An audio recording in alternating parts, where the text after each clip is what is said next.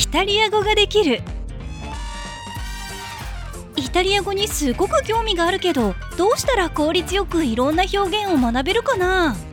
そんなイタリア語を学びたいあなたにぴったりなポッドキャストの番組があるわよ。イタリア語ができる。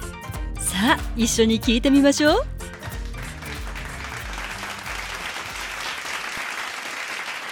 Ciao da Giovanni, benvenuto all'episodio 7.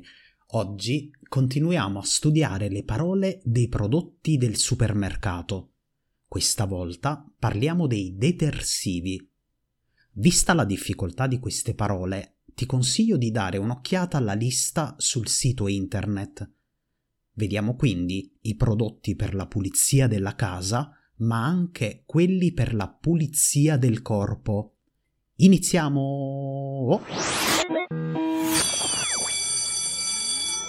Oh. イタリア語ができるこの番組は日本の皆さんのためのポッドキャストです Detersivo.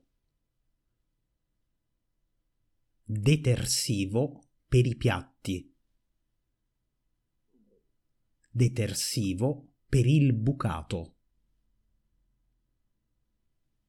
Detersivo per i pavimenti. Detersivo per la lavastoviglie. Alcol denaturato. Ammorbidente. Smacchiatore. Spugna. Spugna abrasiva. Secchio. Mocio. Bagnoschiuma. Doccia schiuma. Dentifricio. Sapone. Sapone liquido. Deodorante. Deodorante per ambienti. Schiuma da barba. Crema per il corpo. Crema depilatoria. Sono parole abbastanza difficili, vero? Se per caso ci sono errori nella traduzione, fammi sapere per favore. È stato difficile anche per me tradurre in giapponese.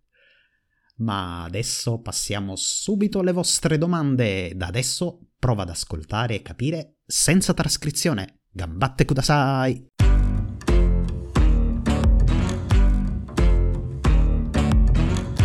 Eccoci al momento delle vostre domande. La settimana scorsa vi ho chiesto c'è un prodotto del supermercato di cui vuoi la spiegazione?